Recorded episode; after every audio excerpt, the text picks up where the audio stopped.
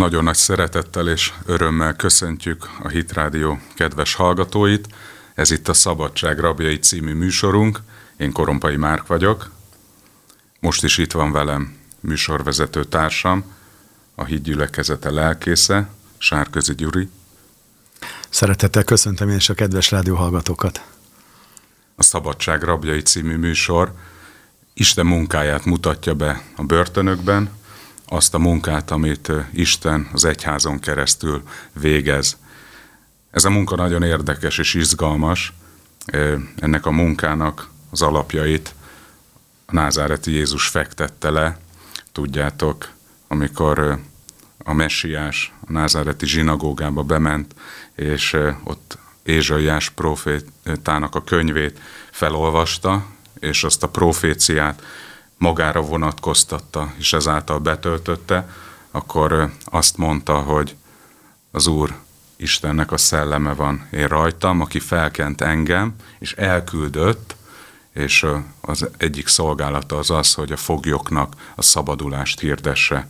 És ez a munka az, amit felkenten és kiküldés után lehet tenni, és most egy nagyon felkentés elhívott, kiküldött ember a vendégünk. Szeretettel köszöntünk a stúdióban Richárd, Gottfried Richárd református lelkipásztort hívtuk meg a mai adásunkba. Én is szeretettel köszöntöm a testvéreket, minden kedves hallgatót. Hát nagyon megtisztelő volt ez a bekonferálás, hát remélem, hogy az igaz, és legyen is igaz az az én imádságom is.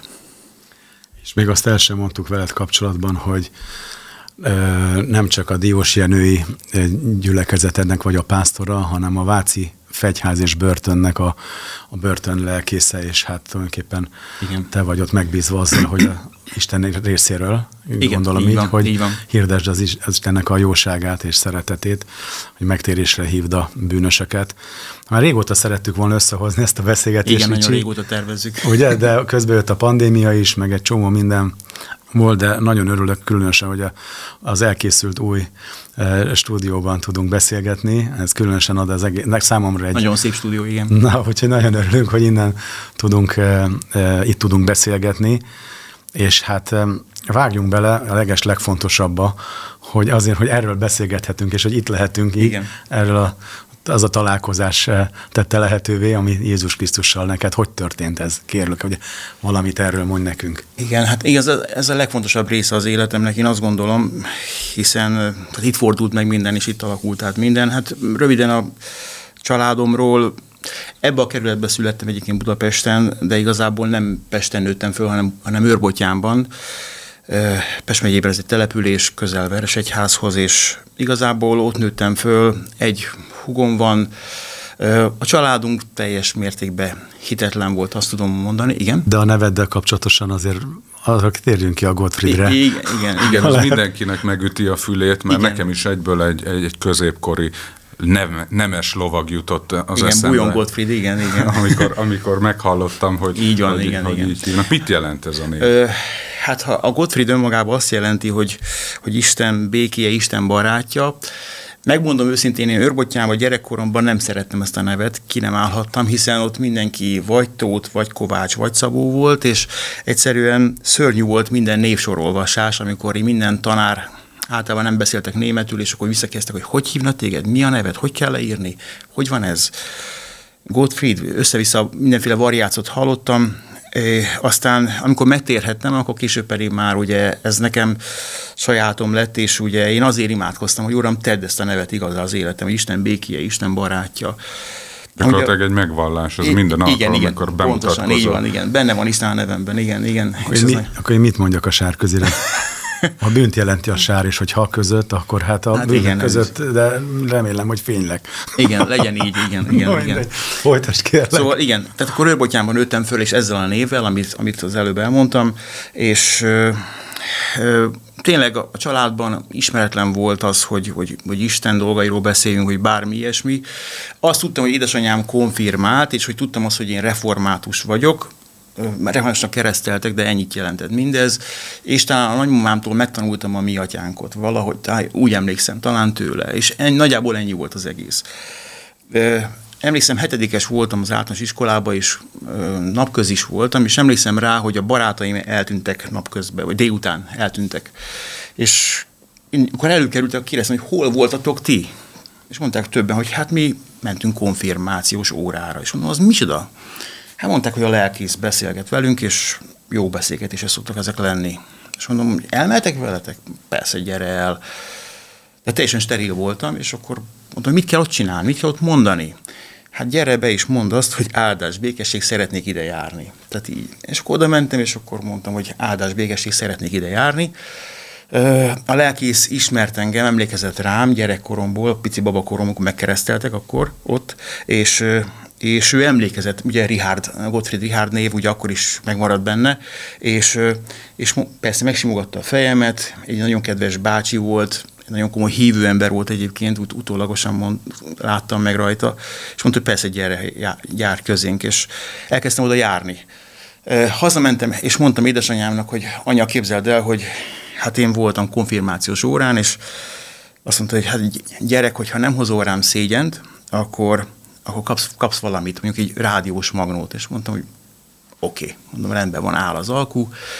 Én becsülettel jártam a konfirmációs órára, lekonfirmáltam, megkaptam a rádiós magnót. Ez egy vizsga konfirmáció. Igen, egy vizsga, egy, igen, igen egy bibliai, olyas, mint, igen, mint, egy, mint a bérmálkozás. A hitnek az alapjai. Igen, igazából ismer, elsősorban ismeretek szerzése, de igazából hitvallás is lehetne, hogyha van megtérés, de az én esetemben nem volt. Tehát igazából a lelkész, ő nagyon sokat foglalkozott velem, utólag visszatekintő, ő látott bennem valamit, látta bennem Isten munkáját, de egyszerűen én akkor ezt így leráztam magamról, hát én akkor tinédzser voltam, fiatal voltam, élni akartam, de hogy érdekelt engem az Isten munkája.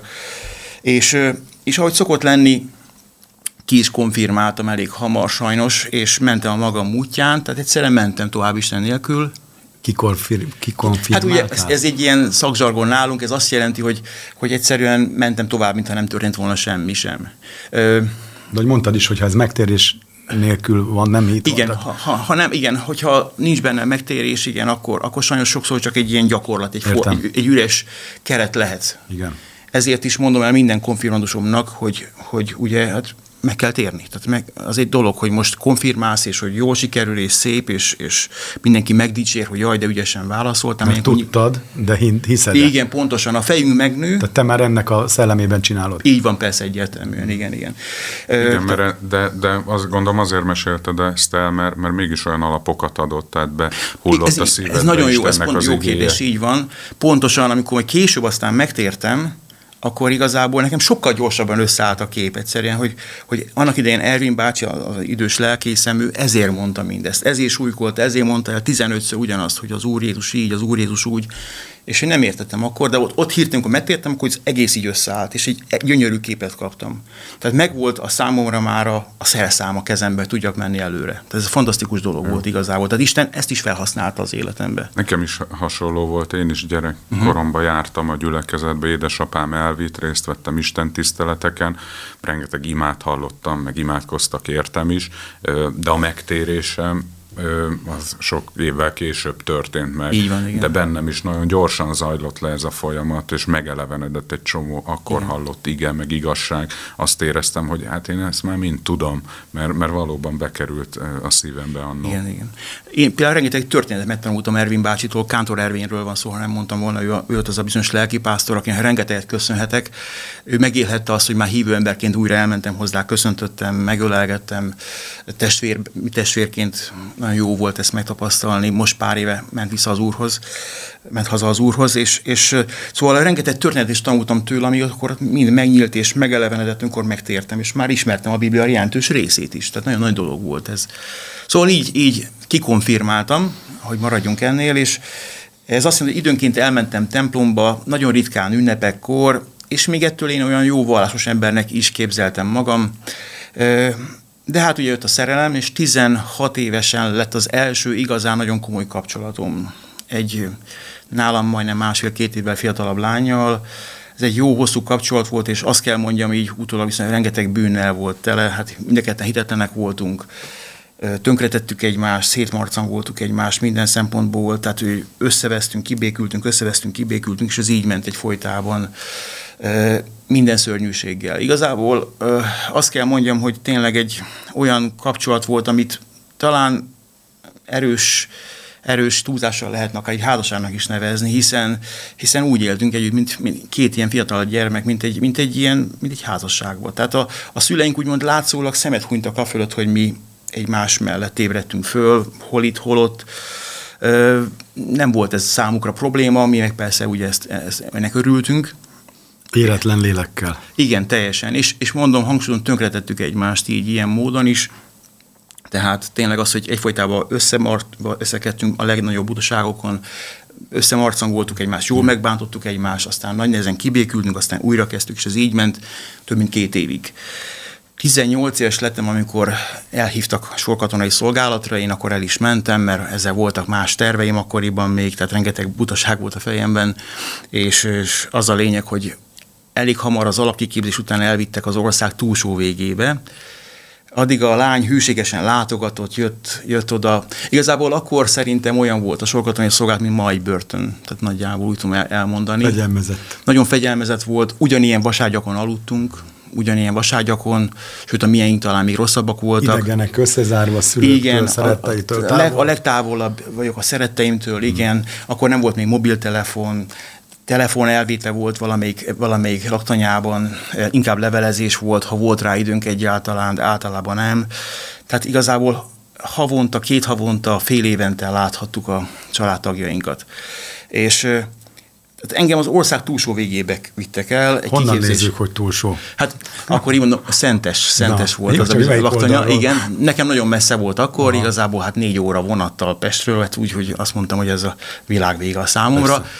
Isten nagy csodája, később aztán ide helyeztek segédlelkészi szolgálatra, Szentesre, pont ebben a városban. Nagyon szeretem Szentest azóta, nem a világ vége. Egyáltalán nagyon szép és megszentelt város szerintem.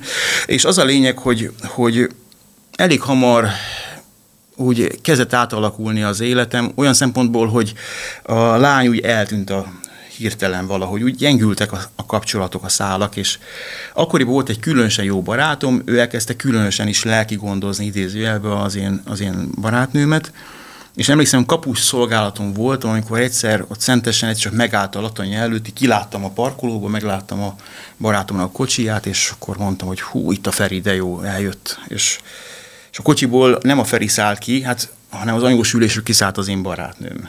De a Feri nem akart már bejönni, nem akart kiszállni a kocsiból, ő gondolom meg akarta várni a barátnőmet, és, és hát persze egy öt perc alatt levettem, hogy miről van szó. Bejött a lány, de én összevesztem vele, elzavartam a laktanyából, mondtam, hogy akkor menj innen, hagyjál engem békén. Persze, amint lehetett, kaptam tőle egy levelet, hogy akkor hagyjuk egymást békén, vége, felejtsük el egymást. És hát így ott maradtam az ország túlsó végén, rengeteg haraggal és indulattal a szívemben, és igazából azt nem mondtam el ide, édesapám nekem ő alkoholista volt, és igazából, hát nem konkrétan nem miatt, de elég hamar meg is halt, és, és igazából addig nekem egy kvázi tabu volt az alkohol a családban, ott viszont minden gát átszakadt bennem, tehát egy olyan fajta, ezt nem is tudom elmondani igazából, egy olyan fajta nihil volt bennem, ami az a az az üres szívvel, az a teljesen mindegy, hogy mi fog velem történni. Tehát én mindenbe belementem. Ott akkor ott átszakadt benne olyan gát, hogy a, az alkohol, ami, ami volt, amit találtam, amit lehetett, azt elértem, azt magamba döntöttem. Ö, minden szert, amit lehetett, azt magamba pumpáltam. Tehát egyszerűen ott átszakadt minden. Egy ilyen, egy ilyen őrült lettem, finoman kifejezve.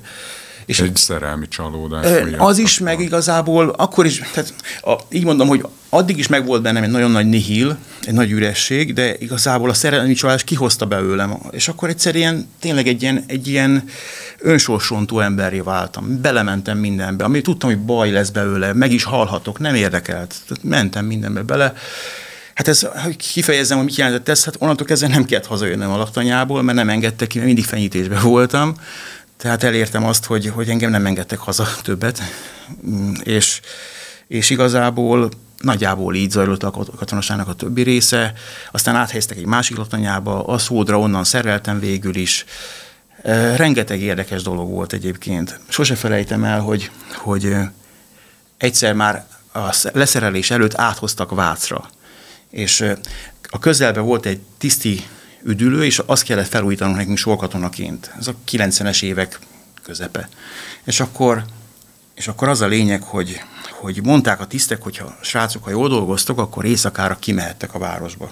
Ez azt mondja, hogy akkor ott erizd el a hajamat, ami belefér, és hát mentünk is a városba, és tényleg tőlünk volt hangos akkor Vác, és az a lényeg, hogy sose felejtem el, hogy egyszerűen mámoros állapotban sétáltunk a váci Dunaparton. Aki ott ismerős, ott ugye van egy ilyen szép sétány, nagyon szép rész, és de éjjel voltunk már, és teljesen szürreális élmény volt egyébként, hogy emlékszem, hogy alkohol volt a kezembe, és mentünk a barátainkkal, és csak ült egy, jött, egy, jött egy pad közelebb, közelebb értünk egy padhoz, inkább így helyesebb, és azon ült hát legalább húsz fiatal, gitárokkal, és keresztény dalokat énekeltek.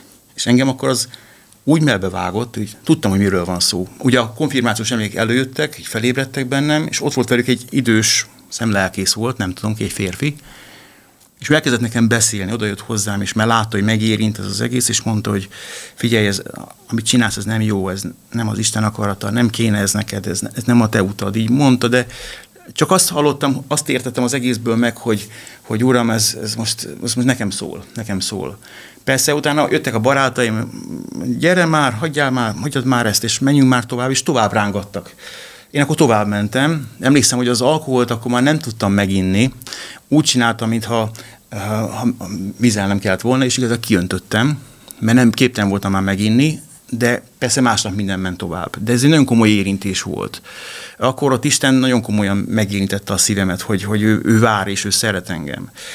Ö, azt kell még tudni, egyébként azt nem elfelejtettem mondani, hogy én úgy nőttem föl, úgy születtem, hogy bár teljesen hitetlen családba, de mindig azt gondoltam, hogy, hogy Isten van. Ezt tudtam. Egyszerűen erről nem lehetett engem meggyőzni. Akkoriban a kommunizmusban nőttem föl. Nekem senki nem tudta bemesélni, hogy nincs Isten. Én tudtam, hogy van Isten, csak azt hittem, hogy Isten nagyon haragszik rám, gyűlöl engem konkrétan. Úgy képzeltem el Istent, hogy ül egy felhőn, és akkor egy nagy hosszú bot van a kezében, és hogy csak azt figyelj, mikor fogok hibázni, és akkor oda, oda, oda csörgít a nyakam közé. És féltem tőle éppen ezért. Először ugye még régebben a konfirmációs időszakban ez, ez úgy egy ilyen kicsit ilyen bűntudott jellegben jelent meg nálam, de utána pedig később egy lázadásban, tehát én Isten ellen is lázadtam. Tehát azt mondtam, hogy látod Istenem, még ezt is megiszom, és még ezt is megcsinálom, és ezen is átmegyek, és, és így gondolkodtam akkor. Ö, és ebben az időben is így voltam már én, és ott akkor éreztem valamit többet ott nál a padnál, ott a Duna, Váci Dunaparton, hogy Isten mást akar tőlem. De aztán mentem tovább. Később leszereltem a seregből, és ott maradtam egyedül. Hirtelen Isten akkor csinált számomra egy ilyen légüres teret, hogy egyedül maradtam teljesen a gondolataimmal.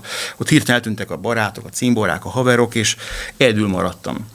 És, és az a lényeg, hogy, hogy bandukoltam, el kellett menni dolgozni, sok mindent csináltam, de üres voltam, nagyon még üresebb. És akkor jött az egyik srác, aki azt mondta nekem, akivel együtt konfirmáltam annak idején, hogy figyelj, mi együtt maradtunk a konfirmáció után, nagyon jó ifink van, gyere el, így mondta. Te is konfirmáltál, gyere el.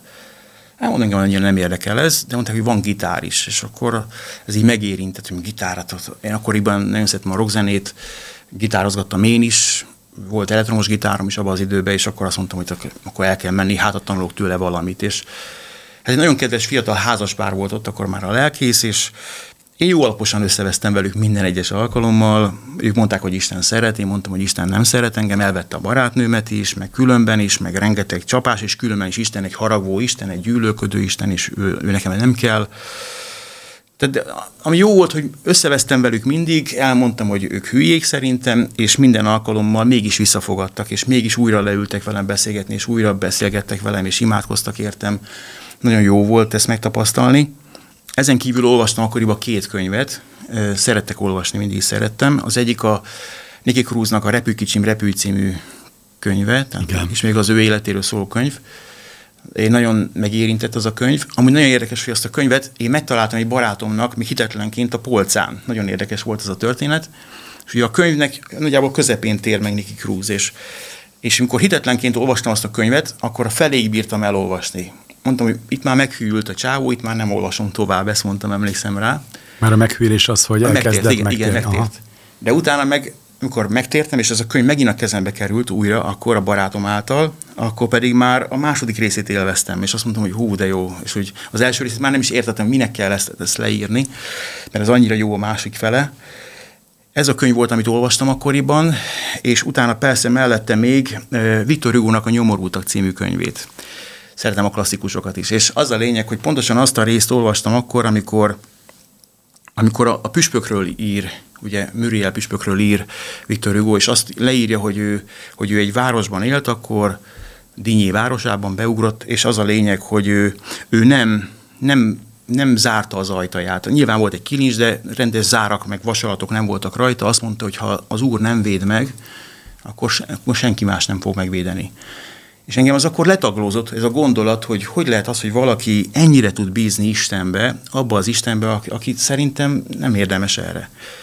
És igazából ezek a gondolatok, meg a beszélgetések a lelkészekkel elvittek oda egészen, hogy egyszer azt mondtam, hogy Uram, ha vagy, Akkor, akkor segíts rajtam, könyörülj rajtam. És, és igazából akkor indult el az én életem, mert e, nyilván nem egy pillanat alatt, de akkor elindult, és úgy Isten átformált engem. Először én nem is vettem észre, de a többiek, mások vették észre rajtam. Hát akkoriban nekem már hosszú hajam volt, azt tudni kell. Úgy, úgy éreztem, hogy le kéne vágni ezt a hosszú hajat már. Akkor ilyen szakadt ruhákba öltözködtem, és akkor emlékszem rá, mindenki mondta, hogy ez neked nem kell, meg öltöz már át, meg hogy nézel ki. Nem, igazából nem, nem emberek szavára történt a változás, hanem egyszerűen én éreztem úgy, hogy ha az Úr Jézus meghalt, értem, tényleg ki lehelte a lelkét, értem, vállalta a korbácsot, a köpést, akkor én most itt ezt a idétlen nadrágot hordom, és úgy, úgy mondtam, hogy ma nem veszem fel, és soha többet nem vettem fel azt, azt a nadrágot, emlékszem rá. Ezen kívül nagyon csúnyán káronkodtam, tehát így tényleg a minden kötőszavam Kár, káromkodás volt. Tehát amikor gondolkodtam, és hogy mit mondjak, akkor is káromkodtam. Egyszer volt egy olyan epizód, hogy, hogy édesanyámmal egy pár hónapig egy munkahelyen dolgoztunk, és igazából a kolléganőim az ő, az ő kortársai voltak, és, és olyan félelmetes volt az, hogy én csak oda mentem ilyen munkaügybe beszélni velük, hogy akkor ezt hol találom, vagy honnan tudom elvenni, és akkor édesanyám ezt hallotta. És akkor oda hívott, azt mondja, te normális vagy? És mondom, mi a baj? Azt mondja, hát neked csak káromkodás jön ki a szádon. Tehát miközben megkérdeztem, hogy hol van ez az eszköz, vagy hova kell tenni, aközben is én végig káromkodtam. Ezt Isten úgy elvette tőlem, hogy én észre se vettem. Tehát ez csak nem, már nem, nem, nem kellett a számra ütni, csak úgy már nem volt káromkodás a számban. Úgyhogy Isten így átalakított, átformált. Kívülbelül. Igen, kívülbelül, igen, ténylegesen, teljes mértékben elkezdtem a törzs tagja lenni az ifinek. Ugye akkor kinyílt, és valóban így összeállt a kép, amit Ervin bácsi akkor belém belém táplált akkoriban, és, és kinyílt, és összeállt az egész. És akkor így valóban egy ilyen valóság lett, hogy akkor ez most az enyém, és annyira jó volt, nagyon boldog voltam, emlékszem rá. Akkoriban én emlékszem azokra az évekre, én csak énekeltem. Mindig, akkor, amikor mentem, énekeltem persze, hogyha azt hittem, hogy nincs valaki körülöttem, akkor én énekeltem hangosan is. Tehát így nagyon boldog voltam, emlékszem rá. Hát kívülbelül átformált az Úr.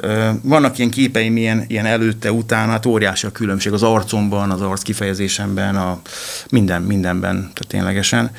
Ez jó, hogy mondtad ezt az éneklést, mert igen, ez, ez szerintem bizonyíték annak, hogy az ember megismeri Istent, uh-huh. egyszerűen maga a tény, hogy mit tett érte, Isten azt igen, hálássá teszi, uh-huh. és ezt igazából így tudja a leginkább kifejezni, hogy az ember csak dalolna, és, igen, igen. és énekelne, és dicsérni az Urat. Igen, és utána elég hamar jött az a kérdés, hogy Uram, hol akarsz használni? Tudtam, hogy Isten használni akar, Isten nem azért hívott el, meg nem azért engedte, hogy, hogy megismerjem az ő kegyelmét, hogy így üldögéljek egy ilyen fotelba, jaj, de jó nekem. Sose volt ez a gondolatom, hanem tudtam, hogy valami feladatom van, csak hogy mi. És akkor mindig az jött elém, hogy, hogy prédikáld az én igémet, mondd, add tovább az én igémet, és én ezt nem akartam. Tehát így, Isten látja a lelkemet, én nem akartam ezt, nagyon nem akartam. Én minden áron ágáltam ez ellen, hogy én nem, nem, nem, nem. Érdekes, hogy, hogy Istennek különös humora van. Ugye egyrészt ugye nyilván most is hadarok, sajnos szerintem, de akkoriban sokkal jobban hadartam még, és, és mindig mondtam, hogy Uram, hát én nem tudok beszélni, képtelen vagyok kommunikálni, képtelen vagyok gondolatokat megfogalmazni, és most mi lesz velem, én, én, hogy menjek így, és ez nevetséges. És akkor Isten mindig azt az igét hoztam, de a legkülönlegesebb forrásokból volt, hogy emberek mondták nekem, hogy kiad, ami Mózesnek mondott Isten, kiadott az embernek száját, kiteremtett ajkat, tehát akkor azt mondja, akkor menj és mondd. És egyszer volt egy utolsó este, már nem tudom, éjjel volt, emlékszem, imádkoztam a szobámba, sose felejtem el, úgy előttem van a kép, és és akkor, hogy uram, most tényleg mit akarsz tőlem? Látod, én alkalmatlan vagyok ezekre, én egy, egy félbolond vagyok, egy őrült, egy, egy ilyen semmi, egy ilyen nem egészen épelmélyű, és, és ki vagyok én, hogy én rólad beszéljek, és akkor pontosan aznap este a napige volt, a, az első korintusi levél az eleje volt, az első korintusi levélnek az első fejezetének a vége volt, azt mondja, hogy az Isten a, Istennek van humora. Isten a világ bolondjait hívta el, meg az Isten a világ ügyetlenjeit hívta el, meg az erőtleneket, meg a semmiket, hogy semmikét tegye a valamiket, és akkor az letaglódott, akkor nem volt kifogás ez ellen. Meggyőzött. E, igen, igen, igen, így, így, és akkor aztán így indult. Tőt tesz alkalmassá. Igen, így. Mindannyiunkat. Igen, igen. Utána akkor jött az, hogy akkor teológia, hogy akkor teológiára kéne menni, hogy valóban komolyabban tanuljam az Úr igéjét, tehát főleg az eredeti nyelvekre voltam én kíváncsi, mert akkor tudtam, hogy ennek nagyon nagy fontossága, hogy akkor a héber és a görög, és emlékszem rá, hogy én, én ne, akkoriban valahogy idegenkedtem a református teológiától, nem akar, már te, az intézménytől, nem akartam református teológiára menni, sose felejtem el, és úgy terveztem, hogy inkább elmegyek valamelyik másik teológiára, és voltak baptista ismerőseim, ott Őrbotyámban erős volt a baptista gyülekezet akkoriban, hiszem ma is, és akkor azt mondtam, hogy akkor én elmegyek a baptista teológiára, és akkor ott be is jelentkeztem, hogy akkor én lennék a Gottfried Richárd, és szeretnék ide járni. Mondták, hogy persze, nagyon jó, itt egy jelentkezési lap, tölts ki, lesz felvételi, elbeszélgetés, meg, meg, egy, meg ilyen tételekből kell majd vizsgázni a felvételin, de, de igazából várunk szeretettel. És akkor bementem még kétszer-háromszor, ugyanez a megerősítés volt, és, és akkor aztán bementem egy újabb alkalommal valamiért, és akkor mondták, hogy hát persze minden rendben van, csak menj már fel a, a dékán helyetteshez valamiért. És akkor így mondtam, de miért? Hát meg akart téged ismerni, így mondta. És akkor a dékán helyettes ott volt az irodájában, ott ült, fogadott engem, és, és akkor így nagyon keményen így leültetett, és nagyon keményen így nekem szegezte a kérdéseket, hogy uram, ön hol tért meg, mikor tért meg, kik voltak jelen, kik segítettek, kik imádkoztak akkor magáért, és hát persze mindig az jött, hogy református, református, református, és akkor, és akkor azt mondta, hogy uram, én azt mondom önnek, hogy mi önt ide nem veszük föl. És nem mondom, miért? Mert önnek nincsen baptista háttere, mondom, persze, hogy nincsen. Na, azt mondja, azt mondja, menjen vissza oda, ahonnan jött, és csinálja rendesen a dolgát. És akkor így, akkor szörnyen esett, olyan, hogy megpofoztak volna, úgy éreztem, de utólag nagyon is Isten üzenetét láttam benne, az, hogy menjen oda vissza és csinálja rendesen, ez, ez nagyon a szívemig hatolt. És, és ekkor fölhívott egy nagyon kedves barátom, egy hívő testvérem, ő is akar teológiára jönni, és akkor mondta, hogy pont aznap este fölhívott, és mondta, hogy figyelj, voltam Sárospatakon, és szerintem nagyon komoly, tehát jó, ott már teológia.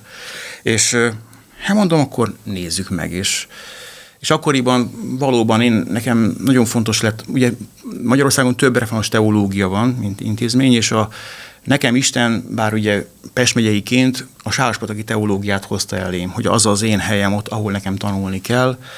Hát ez egy óriási út volt, megint négy óra Pesttől, de én azt mondtam, hogy Istenért ezt akarom vállalni, és valóban vállaltam is. Megtanultam, amit meg kell tanulni a felvételihez, és akkor elmentem oda felvételizni. Ott, a, ott az első évben megismertem, a, megismertem egy lányt, aki, aki később a feleségem lett egyébként, majd erről beszélek külön. Szóval a lényeg az az, hogy, hogy patakra, Sárospatakra mentem teológiára, ott, oda felvételiztem, és ott kezdtem meg a tanulmányaimat. És én nekem nem volt addig egy nagyon erős tanulmányi hátterem, igazából, hogy éppen úgy átevickéltem az az iskoláimon, hogy úgymond valami legyen, de igazából ez nem volt jelentős. De ott Isten annyira erősen tartott, és annyira megőrzött, azt annyira naponta megtapasztaltam ott, hogy, hogy ő ott tart, és ott őriz engem. Tehát ha csak azt mondom, hogy az első, az első évre jelentkeztünk, azt hiszem harmincnégyen. Ebből az év végére maradt tizenhat fő. tizenhat fő. Nagyon jó nevű gimnáziumokból jöttek a, a srácok, a, tá- a társaink, és egyszerűen kiperegtek mind. És egyszerűen azért, mert, mert nem voltak oda számva. Nem volt úgy bennük az, ami, ami, ami kellett volna. És engem pedig Isten az együgyütt tényleg úgy vitt át, az mindenen én azt láttam. Hát hogyha csak azt mondom, hogy, hogy az összes tanulmány mellett négy nyelvet tanultunk párhuzamosan, ugye hébert, görögöt, latint, ugye meg ugye én az angolt tanultam, egy modern nyelvet kell, és, és Isten úgy átírt mindenen, hogy én csak ámultam. És, és tényleg nagyon megszerettem mindezt, ami ezzel kapcsolatos. Gyakran... Egy kekeckedő közbeszólást. Igen. Hogy te egy nagyon vidám ember vagy, mi megismertünk. Igen, téged, igen. És hogy nem lógtál ki a sorból? Nem, hát igazából... Más akkor... is nevetett ennyit? Igen, szerintem. Mi igen. ismerünk más református lelkészeket is, csak szólok. Igen, mi az, szerintem sokat nevettünk, persze, hát igyekeztünk. Ugye érted a kérdést? Persze, persze, Na. persze. De én azt mondom, hogy ha valaki az Úrra van, akkor ő nevet, én azt mosolyog, és én, én mindig úgy tudok így örülni mindenre, meg mosolyogni. Nekem ez az életem részévé vált, igen, igen.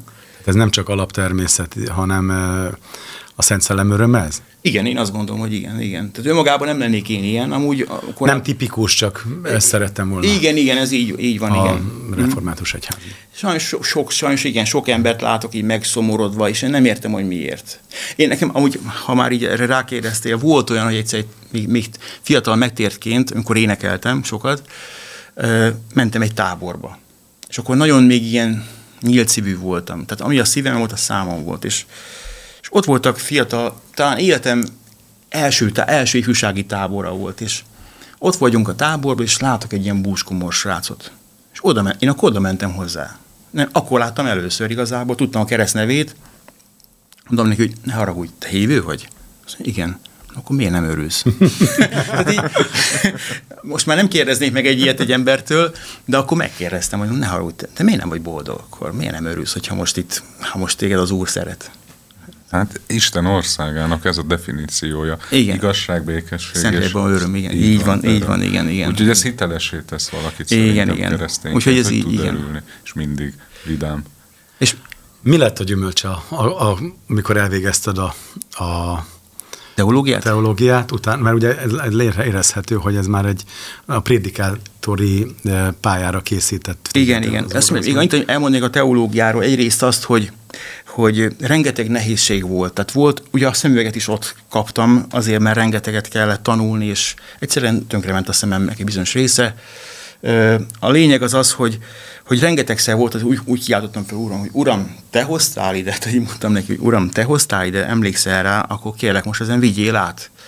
És sose kellett megszégyenülnöm. Vizsgáknál, mert stb.? Ott, mi, ott is, igen. Ja, és akkor még egy dolgot elmondanék, hogy ugye én nem úgy, nem aranykanállal a számba születtem, hogy finom legyek, és ez azt jelentette, hogy édesanyám nevelt fel, ő gondoskodott rólam, ameddig tudott, de igazából én úgy éreztem, hogy már a teológiára, akkor huszonkét évesen kezdtem a teológiát, ezt nem mondtam, én akkor már hát, kvázi felnőtt ember voltam, és nehogy már édesanyám tartson el, ezért én a teológiát végig dolgoztam, meg, alatt, meg a, a nyári szünetekben is, és, de nyilván ez nem volt elég, tehát ilyen újságkihordást tudtam vállalni a suli mellett, vagy bármi mást, meg volt, hogy havat lapátoltam pénzért, meg amit lehetett, amit kellett, ami volt. És, és igazából annyira jó volt, azt akkor megtapasztaltam, és ezt, ha valaki elhiszi, ha elhiszi, ha nem, nem, de akkoriban volt egy ilyen, ilyen fakkos beosztás, és az á bé cé betűvel volt így be, beosztva a, ezek a fakkok, ilyen, ez volt a postázó volt a teológián, és, és ha valakinek ott például a Gottfried Richárdnak jött egy level, akkor a G betűhöz betették. És ezt így higgyétek el, hogy amikor, amikor már úgy tényleg megszorultam, és azt mondtam, hogy na most Uram, most nem fogok tudni mit enni, akkor oda mentem a, ez a fakhoz, és ott volt benne egy általában egy levél a nevemre. Az ország legkülönböző pontjairól adták föl, de tényleg ott láttam a bélyegzőn, meg ilyen, ilyen, ilyen álnevek voltak rajta, hogy, hogy mit tudom én, nem, nem, nem akarok mondani példákat, de azon pénz volt benne, pénz volt. Általában egy á négyes papír volt összehajtva, és benne volt egy összeg. És, ez, és én, én ezekből éltem. Így végeztem a teológiát, mint, mint Illés a hollókkal ott, ugye ismerős, és úgy így végeztem a teológiát. Tehát ez nagyon nagy dolog volt. Úgyhogy... Nagyon úgyhogy, jó bizonyság. Igen, igen, igen. És még egy dolgot a teológiáról, hát ugye, sőt már előbb elindult igazából, amint én megtértem, elég hamar jött az, hogy akkor, ha belőlem az Úr tudott formálni bármit is, akkor, akkor ez másnak is segítség lehet. És akkor én akartam ezt elmondani, de mondom, kinek van erre szükség? Hát aki olyan, mint én, hát hol vannak olyan emberek, mint én? Hát a börtönbe. Úgyhogy én már kilencvennyolc előtt már jelentkeztem egy ilyen, egy ilyen missziós szervezetnél, most nem mondanám inkább a nevüket, egy tényleg jó csapat szerintem, jó szervezet, akkor egy nagyon öreg bácsi vezette. És én oda mentem, alig tizenkilenc évesen, húsz évesen mondom, hogy, hogy üdvözlöm, jó napot kívánok, az Úr áldja, és én, én börtönviszről kaptam elhívást. És akkor így, jó, hát kellenek az ilyen fiatalok, és így elment. És a bácsi, egy nagyon idős, joviális bácsika volt, és Hát mondom, az nem igaz, hogy... Tehát én tényleg úgy éreztem, hogy a börtön, a börtön, a börtön. Amúgy olyan ez, mint egy becsípődés igazából, hogy jobban mondom, inkább mint, jobb kép, mint egy, mint egy szerelem. Tehát egyszerűen... Ez már a Nicky Cruz könyv is szerintem hozzájátszhatott. Igen, igen, igen. Annyira igen. Nem véletlenek ezek igen, a... Igen, igen, igen. Ezek a jelek, igen. Nem? Vagy ilyen pontosan vezetés, így, van. Így vezet igen, ilyen igen, jeleken kell. Amit mondtál a, a, a honvédség, hogy ugye... Az is, igen, igen. Megtapasztaltad igen, igen. Ezt a, ezeket a körülményeket. És egyszerűen az a lényeg, hogy amint patakra kerültem a teológiára, az, ott van ugye Sárospatak mellett van Sátorújhelyi, tizenkét kilométerre van a másik település, ott is van egy, egy börtön, a, a, a Sátorújhelyi fegyház és börtön, és nekem az egyik első útam az volt, hogy akkor oda menjek, és akkor szerezek engedélyt, hogy bemehessek, és igazából a teológia, ugye öt, akkor öt év volt a padokban, és egy év volt gyakorlat, én a hat év alatt minden pénteken ott voltam, tehát a, a, a Sátorújhelyi börtönben. Uh, nyilván missziósként, hetente egyszer, de, de ez egy nagyon fontos dolog volt az én számomra. Uh, a feleségem már így ismert meg, ő már ő tudja, hogy a, a, nekem be van ez így csípődve.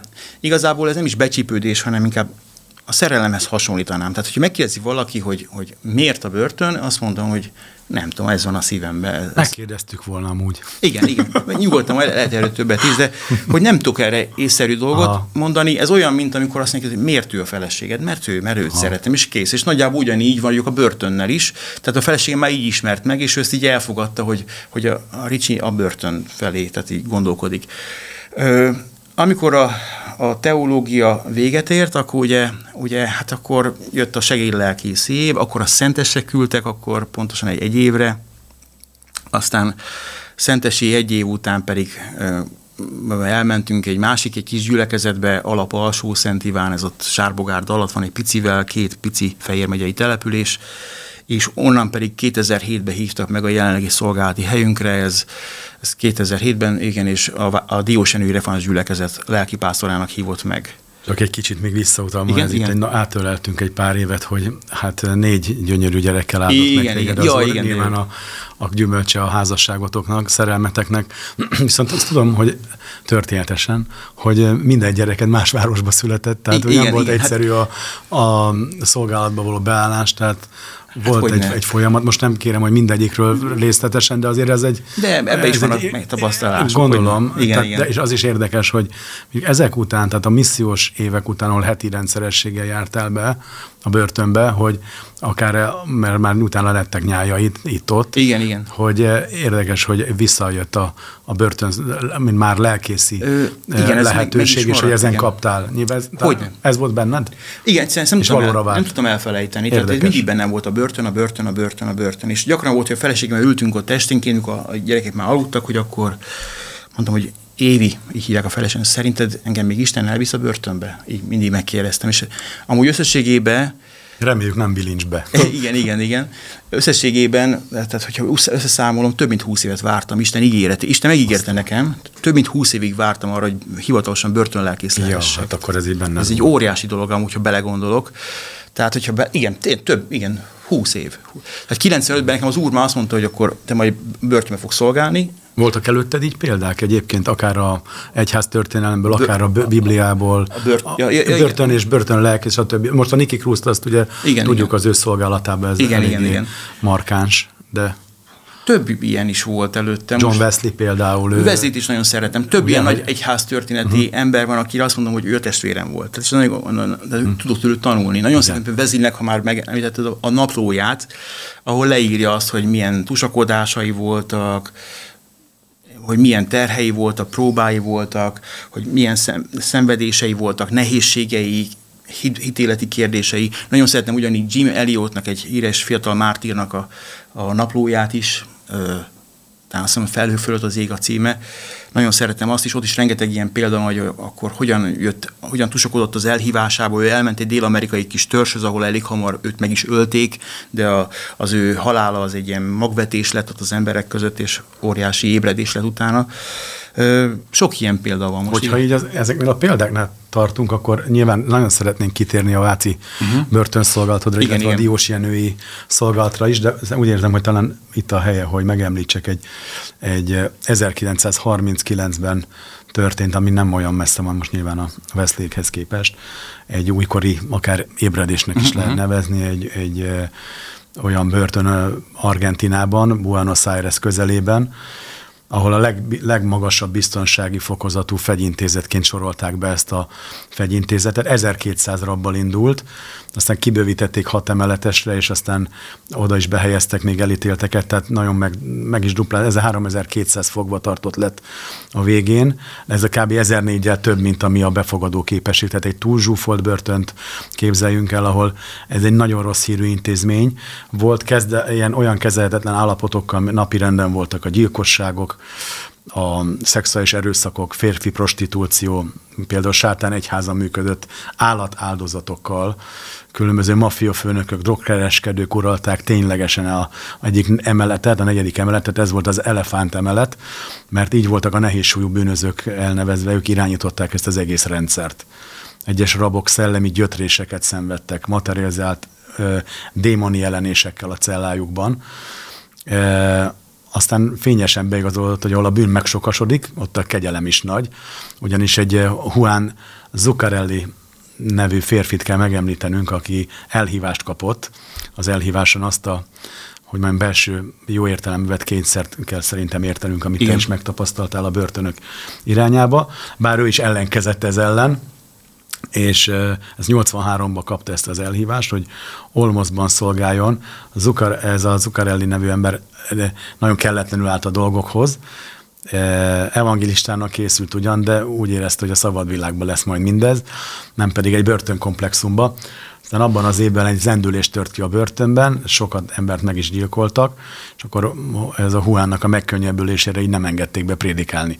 De aztán addig-meddig még, mégiscsak ez a kényszer olyan erős volt, hogy be kellett mennie, mert Isten valami módon úgy terelte őt, és megmutatta neki, hogy a hogy ezt a börtönszolgálatot kell végeznie, meg is kapta, úgyhogy egy állást kapott a börtönbe, tehát ő nem mint, mint evangélista ment be, igen, hanem mint, mint lelkész, vagy bocsánat, mint, mint alkalmazott, igen, tehát fegyőr, és ezt nyilván Istennek a vezetése szerint, és így nem prédikálhatott, de bevitt a gyülekezetéből egy embert magával, egy Louis Tessy nevű evangélistát, külső munkatársként, de közben együttműködtek, így hirdették az igét, és ugye ezt egy, együtt fogták össze ezt a munkát belülről, és volt egy üzemképtelen rádiós rendszer, ennek, erre kaptak engedélyt, ennek a megjavítatásra, a működtetésére, és azt jelentette, hogy a cellákban a hangdobozokat, ezeket nem lehet kikapcsolni, minden elítélt kénytelen volt hallgatni az evangéliumot.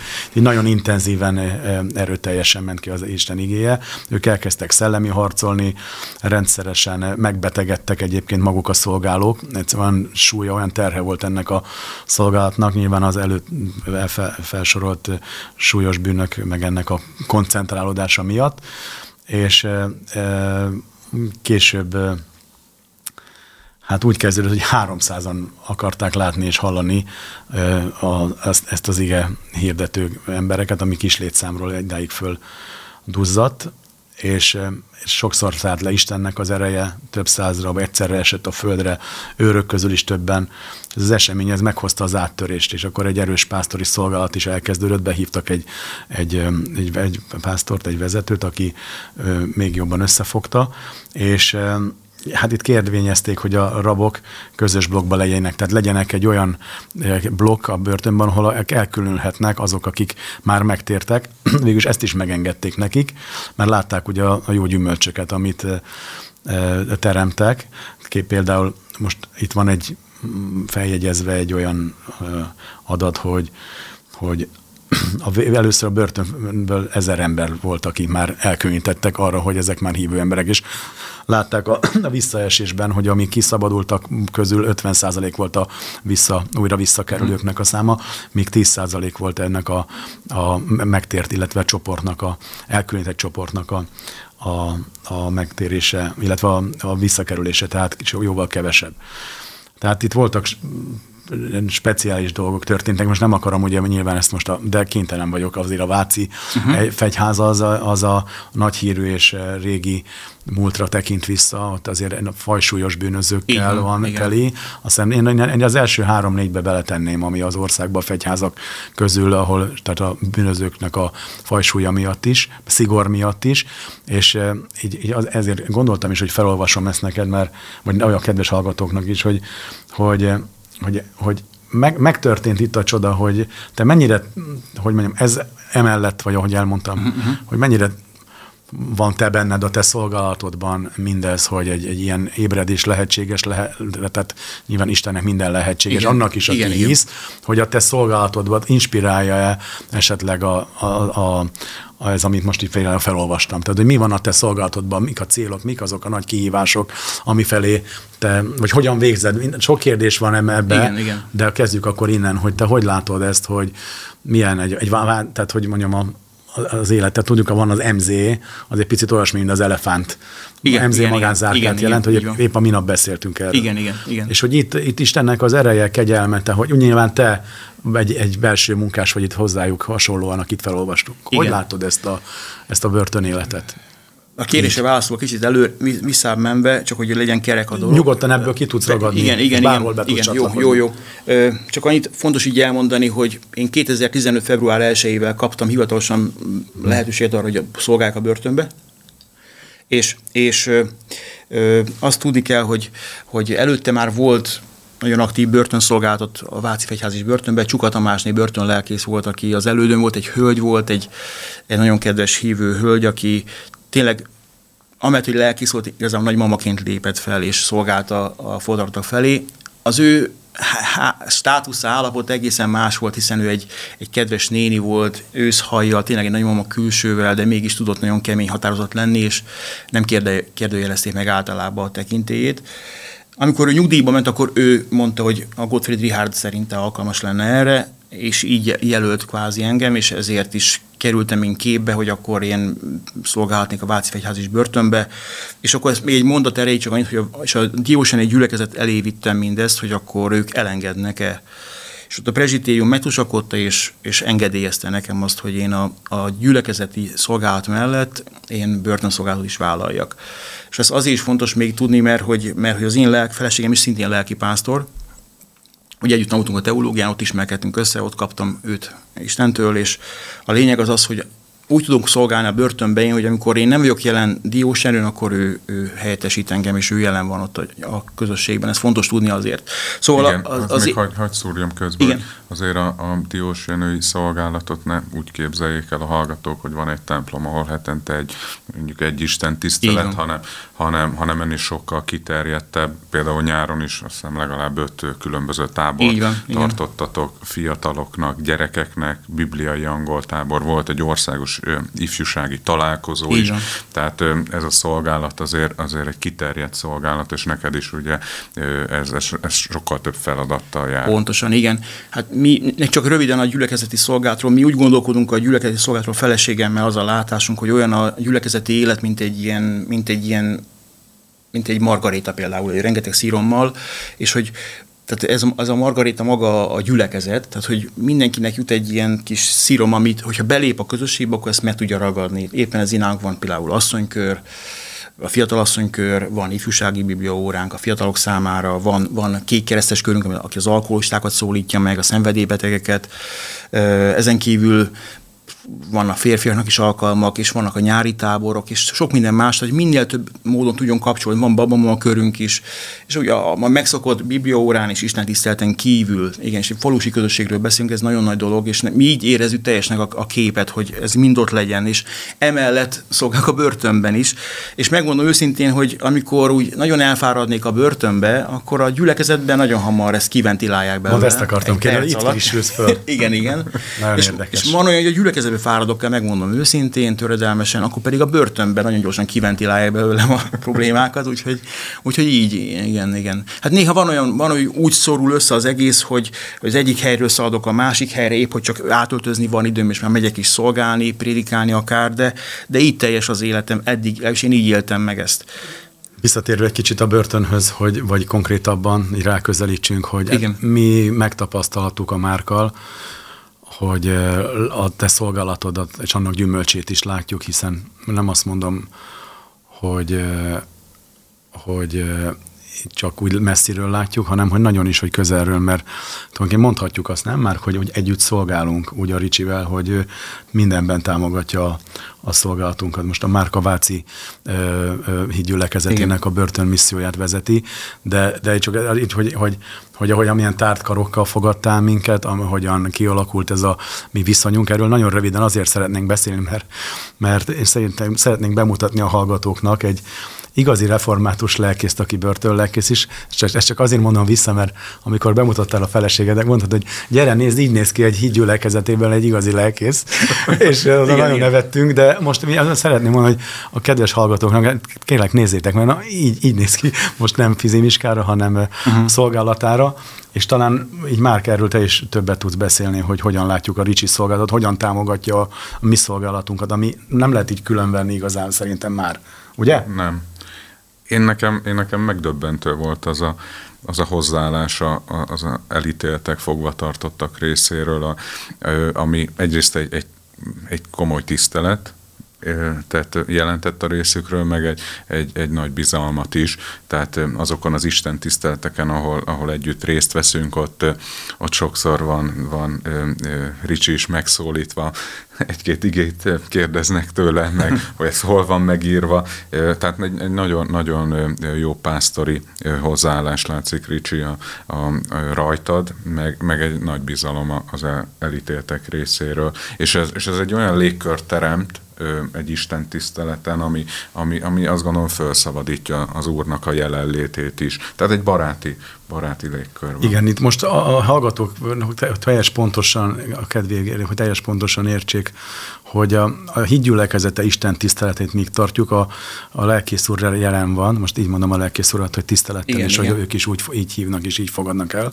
de ez a hídgyülekezetében megtért embereknek tartandó gyülekezet, akit, akit a, a református egyház lelkésze gyűjt össze a hídgyülekezete, Isten tisztelettel, tehát most ezt kérnek, mert nem, hogy félreértsétek, de egyszerűen, amíg mi prédikálunk, én nem is tudom, három vagy négy éve ismerjük egymást Ricsikával. Úgy valahogy, igen. Hogy azóta, tehát ezeken az ist, heti rendszeres Mi, mi úgy szolgálunk együtt, hogy nyilván mi prédikálunk, de én például, ha nem jut eszembe egy ige, vagy kinézek, vagy, vagy, vagy kétségem van egy dolog felől, vagy e, héberül, e, mindig kiegészítesz, vagy, vagy látom, igen. hogy konstatálod, hogy rendben van, igen, és ez nem, tehát hogy mondjam ezt, hogy nehéz átadni ezt így e, audio formában, de... De egyszerűen nagyon jó ez az együttműködés. Őszintén megmondom, nagyon élvezzük ezt, hogy így tudunk együtt szolgálni, mert ez egy olyan szigorú fegyház, ahol mi nem járkálhatunk, mi nem mehetünk be zárkákba, bemondani, hogy szórólapozni, vagy bármi módon, igen. és szinte, hogy ez az ez a együttműködés a, a részedről, ez egy ilyen, hogy mondjam, egy nagyon alázatos munkának látom a Isten felé, és nem válogatsz, hogy milyen felekezed, milyen nem. Tudjuk, hogy vannak különbségek a, a teológiában, de az evangéliumban nincsenek. Így van, ezek a Isten tisztelet utáni fagyizásainkból is kiderülhetnek, ami nem kötelező egyáltalán. Ezzel azt szeretném érzékelni, hogy kialakult köztünk egy, egy tényleg, én azt hiszem, hogy ha megengeded, egy olyan baráti viszony, amiben figyelünk egymásra, elfogadjuk egymásnak a, a, az egyházának a különlegességeit, vagy specialitásait, igen, értelme, és, és tiszteletben van. Ezért is szerettünk volna nagyon bemutatni a, a többnyire hídgyülekezete hallgatói, ha, a, akik hallgatják a, a rádió műsorokat, és hát ennél a résznél ugye, szeretném még kiemelni, hogy,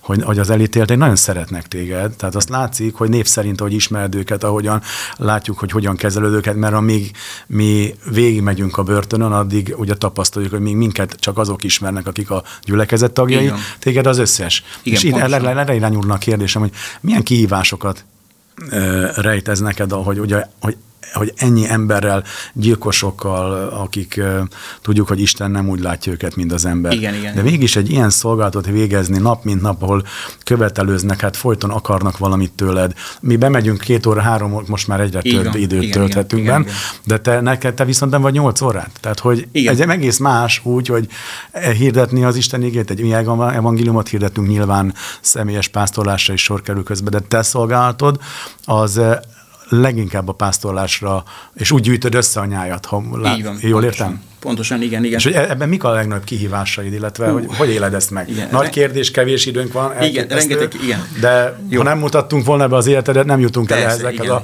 kérdésekhez. De nagyon esküszöm, nem akarok kitérni a kérdésekre, hogy csak több egy dolgot, hogy nagyon örülök én is nektek, hogy megismerted benneteket, meg hogy ilyen pozitívan álltok felém, és azért, és azért mondom ezt így, mert volt, aki nem így volt. Volt egy hídgyülekezetes pásztor, aki egyszer, egyszer kétszer, háromszor bejött Vácra még régebben, és ezt így jó elmondani itt ebben, ezen a helyen is, és én próbáltam neki is elmondani, hogy figyelj, én hiszek Jézus Krisztusban, újjászületett hívő ember vagyok, és egyszerűen nem volt hajlandó ezt elfogadni. Nem volt hajlandó elfogadni. Láttam, hogy egyszerűen teljesen elzárta ezt. Ő ezt az embert kérte, ő azzal akar beszélni, én őt hagyjam békén, és ez háromszor, négyszer ez megtörtént az irodámba, és, és az a lényeg, hogy akkor utána ugye eltűnt. Ja, a fotót elszállították egy másik börtönből, nem jött hozzánk többet. És eltelt pár év, és jöttetek ti, és nem olyan rég kaptam az embert, hogy levelet, és mondta, hogy, hogy bocsánatot kér tőlem, mert Isten megláttatta vele, hogy ő, neki ilyen nagyon komoly prekoncepciója volt velem szembe, hogy ez egy református lelkész, és akkor ezzel nem kezdtem. Jaj, de megkönnyebbültem erre az utolsó részre, hogy jött az a levél. I- igen, igen, és, és hogy valóban Isten neki a lélek által ezt felhívta a figyelmet, hogy ez, ez egy bűn volt a részéről, és ez, ez megbánt, és bocsánatot kér ezért tőlem. Nagyon-nagyon jó volt. Ott, minden nap ott van az asztalon az a levél, hogy, uh-huh. hogy, hogy, hogy ez annyira jó volt ezt így látni, és annyi, innen is köszönöm neki, hogyha hallgatja ezt, hogy, hogy, hogy, hogy én ezt úgy, örül, ennek úgy örültem, hogy ő ezt meglátta így, és tudta helyesen értékelni, mert tényleg én mai nap is ön testvéremnek gondoltam őt, tehát nem gondoltam, hogy most ő most valami különleges ember lenne, ugyanazt az evangéliumot akarta szem közvetíteni a fogatórat felé, csak ennyit akartam így elmondani. Igen. Szóval nagyon nehéz a börtönben a hiteles, de hitelesnek kell maradni minden szempontból, és ugye én a börtön testében egy különleges személy vagyok, belőlem csak egy van, tehát minden börtönben csak egy lelkész van, ugye át, valahol több is, bocsánat, de általában egy, és, és én Én úgy, az egy Korintus kettő kettővel szoktam el, hogy, hogy én úgy határoztam, hogy nem tudok köztetek másról, csak Jézus Krisztusról és róla is, mint megfeszítettről. Tehát én mindenkinek igyekszem Jézusról beszélni. És ez jó itt elmondani, nem csak a fordulatok felé, hanem a, a személyi állomány felé is. Őket is igyekszem lelki gondozni. Ezt is tapasztaljuk, I- ahogyan igen, mozogunk igen. veled együtt a tehát, fegyházban, hogy tehát, hogyan igen, rengeteg hozzá. Ilyen jó beszélgetésem van. Van olyan, hogy megáll mellettem egy őr, és akkor csak így néz ki az udvarra, és akkor mondja, hogy képzeld, holnap nem jövök. És úgy éreztem, hogy rá kell kérdezni, hogy miért nem jössz holnap. Mondom, miért nem jössz esetleg pihenni, mész vagy ilyesmi, nem válunk. És már, és már jött is, és akkor már így mondtam, hogy na gyere, beszélgessünk, és, és akkor úgy mondta, mondta, és lelki gondoztam. Volt, aki azt, hogy apukám meghalt, eltemetnéd. Volt, aki azt mondta, hogy házasulnánk úgy, vagy házasságot kötnék, úgy, úgy szeretném, hogyha segítenél ebben. Mondom, persze, hogy ne, ne viccelj, vagy, vagy szakdolgozatot írok, segíts már, és akkor mi ebben is igyekszem segíteni. De akkor a fordulatokról beszélve külön, hát igen, az első perctől azt tapasztaltam meg, hogy hogyha beszélek nekik, akkor tőlem másképpen fogadják el. Tehát egy, van egy ilyen, hogy egyszerűen tudják, hogy én nem a levegő beszélek. Ezt így Istentől kaptam. Ö, nagyon nehéz, mert sok olyan ember van a büntetés végrehajtásban, aki csak úgy átutazó. Tehát kapott egy-két évet, letölti, és akkor megy tovább. De a legtöbb olyan, aki főleg a Váci Fegyház és Börtönben, hogy úgymond kiárta az iskolát, tehát mire gondolok, Szőlő utca, Aszód, aztán fiatalkorú ef ká, és utána pedig akkor aztán nagykorúsítják, és megy tovább. Tehát kijárta az iskolát, rengeteg seb borítja a testét, rengeteg tetoválás, rengeteg olyan ember van, gyülekezetemben ott bent, akinek az arca is ki van tetoválva, és, és, és ő felé kell szolgálni.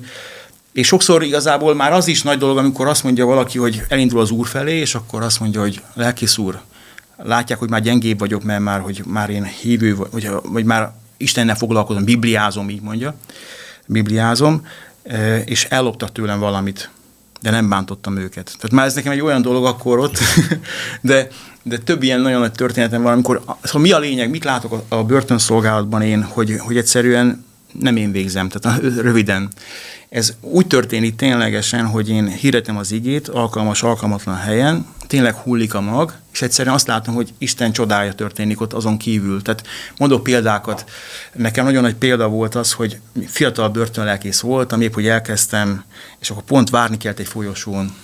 És, és, és igen, várni kellett egy folyosón, és és mellettem ül, állt egy óriási ember. Egy, én, én ugye egy kilencven vagyok, több mint száz kiló, én törpe voltam hozzá képest. Egy nagy csapatnak a verőembere volt, nevezzük őt, inkább nem mondom a, nev, nem, nem mondom a keresztnevét sem.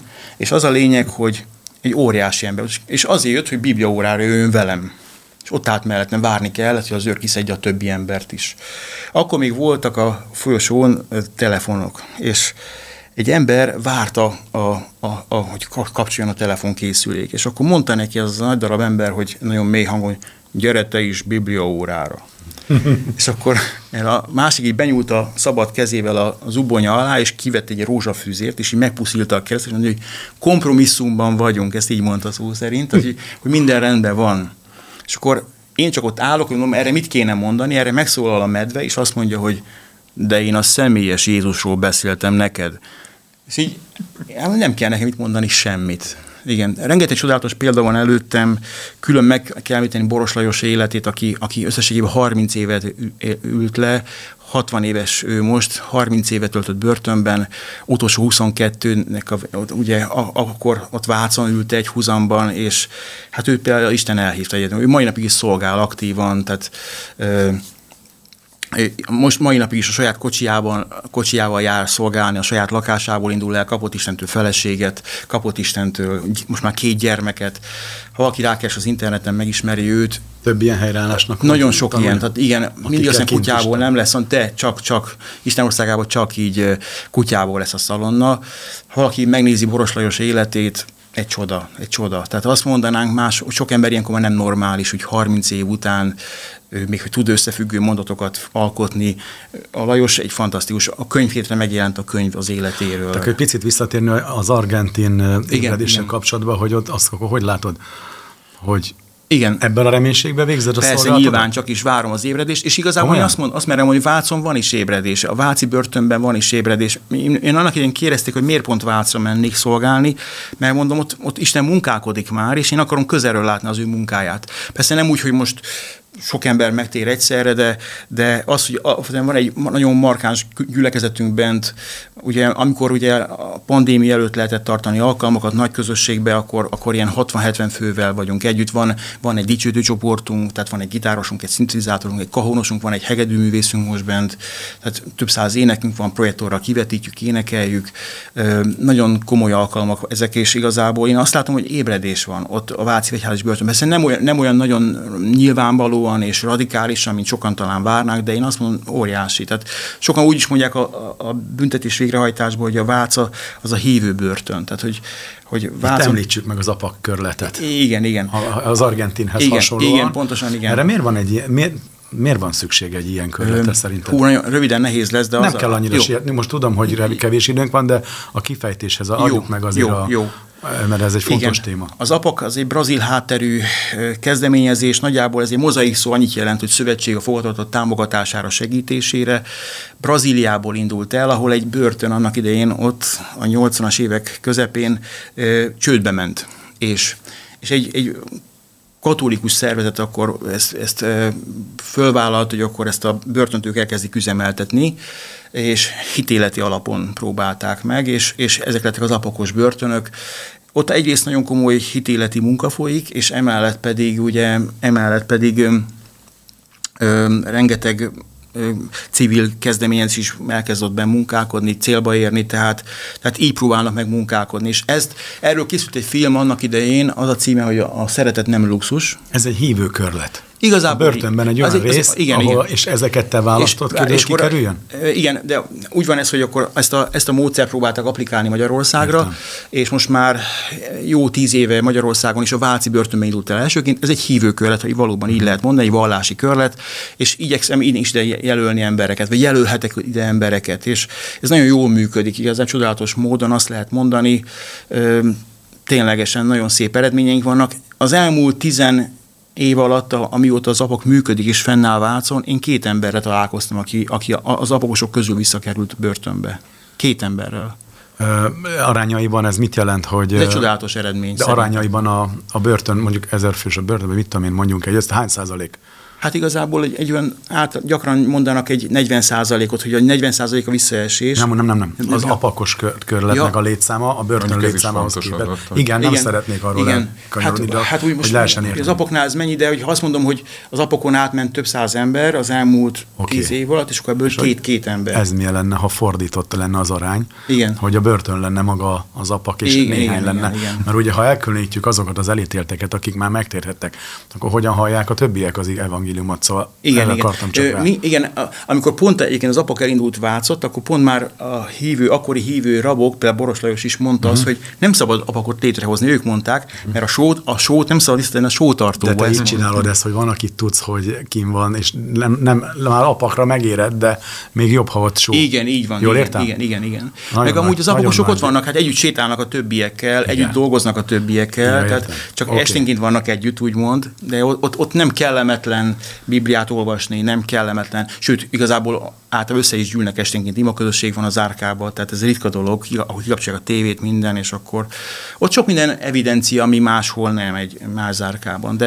Csodálatos. Nagyon súlyos bűnözők térnek meg mostanában, tehát, hogy mondjam, gyilkosokat is tapasztaljuk a Márkkal is, hogy akik beszámolnak például a egyik legszigorúbb részen, most a Károlyról beszélek, aki mondta, hogy már megáldják az ételeket, már, tehát igen, hogy kell kialakulni igen, ott egy ilyen haramja légkörbe, egyszer csak a fénybe hatolhatott, és tényleg nem mellékes, egyáltalán nem akartam ezt lekeverni, hogy a, a gyümölcs az tulajdonképpen ez, ebből tudod mérni a szolgálatodnak, a, a, a gyümölcs, hogy, hogy mennyi a visszaesés. Igen, én, igen. Ugye ezt nem akartam. Persze, meg igazából folytani. Ténylegesen a, a legnagyobb gyümölcs az mindenképpen az, amikor valaki soha nem kerül vissza a börtönbe, hanem, hanem ki megállja a helyét, szolgál. Tehát óriási csoda szokott nekem, a, a, most például húsvétkor a legnagyobb ajándék az volt, hogy húsvét reggelén fölhívott egy fogvatartott, elmondom Gyuláról, mindegy, hogy lelkész úr, emlékszik rám?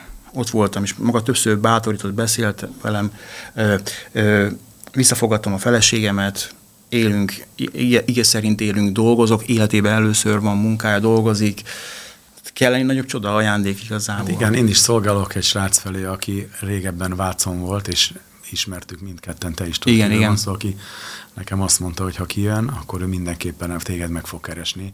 Így gyülekezett a tagja, de látjátok, hogy ennyire nem...